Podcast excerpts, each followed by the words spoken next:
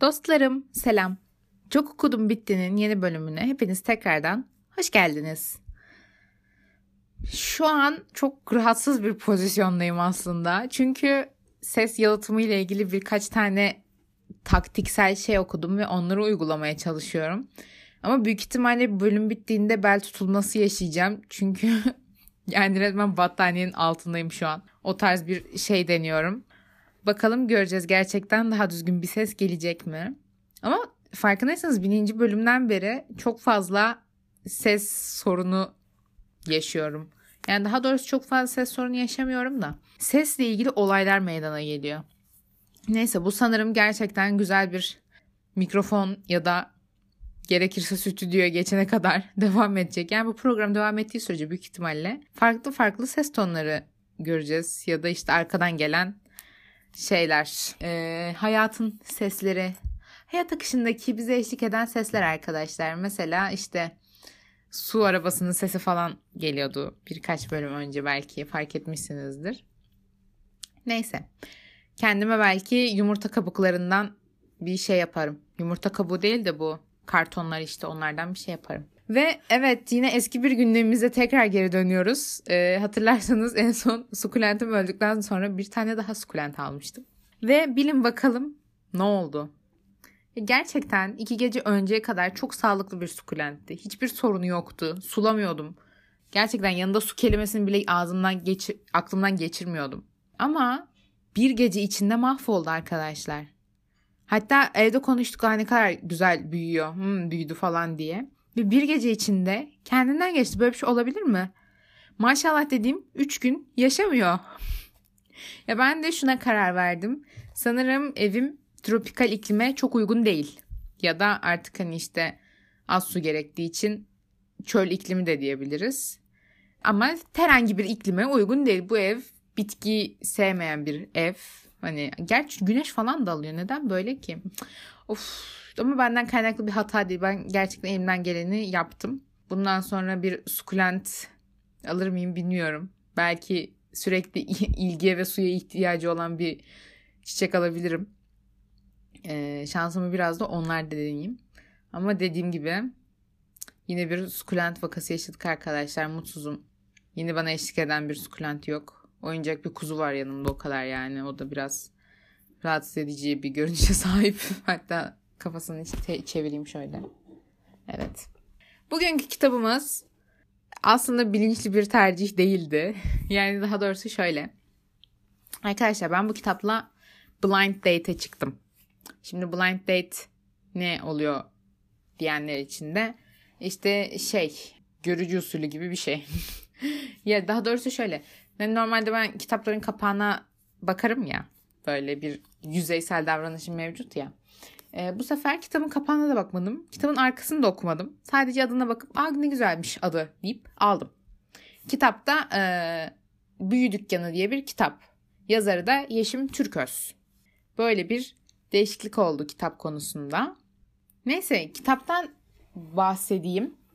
Yani işte internetten sipariş etmiştim. Geldi kitaba dedim güzel falan böyle kapağı falan şekil şukul değişik duruyor. Bir de 30. baskı bayağı da satmış. Bir açtım okumaya başladım. En baştan yazar psikologmuş arkadaşlar. Evet biraz yazar hakkında konuşalım. Ee, yazarımız bir psikologmuş. Şaşırdım mı? Hayır şaşırmadım. Ama olsun. Şimdi bu büyük dükkanı da zaten işte yazar kendi hikayesinden kitabın başlarında bahsediyor. O yüzden çok anlatmayacağım. İşte büyük dükkanı da bir tane psikoanaliz yöntemi mi artık öyle bir şeyler. Psikolojiyle ilgili bir şeyler. Yani bir yöntemmiş. Bu aslında işte terapilerde falan uygulanıyormuş. Böyle grup terapilerinde falan. Öyle değişik bir şeymiş. Ee, kitabın başında yazar da şey diye anlatmış zaten. Kitabın teknik işte bu büyük dükkanın bilgilerini verdikten sonra kitabın teknik anlaşılmasını istemiyorum. Hani bu işte okuyucuyu korkutmasın demiş. Ve size söyleyebilirim kesinlikle teknik değil yani. Sürekli bir şeyden bahsolunmuyor hani böyle e, analizler falan yapılmıyor. Hmm, çocukluğunda şunu yaşadığın için böyle oldu. Analizleri yapılmıyor. Olaylar üzerinden ve daha çok tercihler üzerinden bahsedilmiş. Yani mesela kitabın en sonunda ha şey yazmış. Of böyle böyle şeyler beni çok üzüyor. üzmüyor da düşündürüyor. Neyse hemen cümleyi söyleyeyim. Hayatta en çok istediğiniz şey hayattan alabileceğiniz en iyi şey midir? Al bak şimdi cümleye. Cümleye bir al ve bak. Şimdi hayatta en çok istediğin şey seni çok mutlu edecek bir şey. Peki hayattan alabileceğin en iyi şey mi? Şimdi hayatta en çok istediğim şey olmazsa mutsuz olacağım. Yani alabileceğim şey o kadar iyi olmalı ki o mutsuzluğu da telafi etmesi lazım. Çünkü en çok istediğim şey olmamış. Ama öbür türlü de hayatta en çok istediğim şey mutlu olacağım. Ama ya alabileceğim en iyi şey değilse ve öteki türlü daha mutlu olabileceksem. Of çok zor kararlar bunlar arkadaşlar. Böyle kitapta sürekli işte birisi büyü dükkanına geliyor diyor ki ben şu özelliğimi değiştirmek istiyorum. Büyü dükkanının sahibi diyor ki o zaman şu özelliğini vermen lazım. Sonra kitaptaki kişi bir şeylerin farkına varıyor. Yani bu spoiler değil. Genel olarak kitabın şeyi e, yapısı. Yani spoiler olarak şey yapmayın. Kitap gerçekten güzel bir kitap. Okutsa, kendini okutan bir kitap. Ama dediğim gibi bu son cümle tarzı şeyler beni düşünmeye sevk ediyor.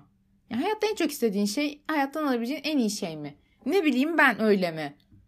Şey diyorlar ya insanlar da böyle. Hmm, hayırlısı olsun işte bir şey konuş konuşuyorsun hayırlısı olsun. Ya hayırlısı mı olsun benim istediğim mi olsun? Bu da aynı cümlenin soru versiyonu işte zaten. Sonra ben böyle düşünüp düşünüp deliriyorum. Bu büyü dükkanı da şey gibi bir yerde böyle. Heidi vardı ya çizgi film. Onun dedesinin yaşadığı Alp dağlarındaki gibi bir yer herhalde. Çünkü insanlar sürekli şeyden bahsediyorlar. Ha buraya gelirken çok yoruldum. Bu yolu bir daha gelemem falan. Günümüzde gerçekten o kadar zor gidilecek bir yer kaldı mı? Yani tabii ki kalmıştır da. Bu kadar önemli bir büyü dükkanı için daha hmm, satışa uygun bir yer olması gerekmez miydi? Ay ben de gerçekten ciddiymiş gibi konuşuyorum neyse. Bir de kitapta şey cümlesi vardı. Yine cümlelerden gidiyorken ondan bahsedeyim. Geçmişi hatırlamayanlar onu bir kez daha yaşamak zorunda kalırlar. Bakın ben bu cümleye çok katılıyorum. Hayret Allah Allah bir şey onaylıyorum değil mi? Ee, şu açıdan. Çünkü hep şey deriz ya şimdiki kafam olsaydı orada onu yapmazdım. Orada onu yapmazdım. İşte geçen sene ne kadar salakmışım falan gibi şeyler. Ama aslında geçmişte onu yapmasaydın şimdiki kafan olmazdı.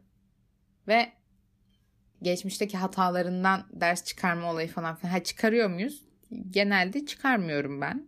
Bazen çıkarıyorum. 80'e 20'lik bir oran var diyebiliriz. Ama yine de insanlar değişiyor. Düşünceleri de değişiyor.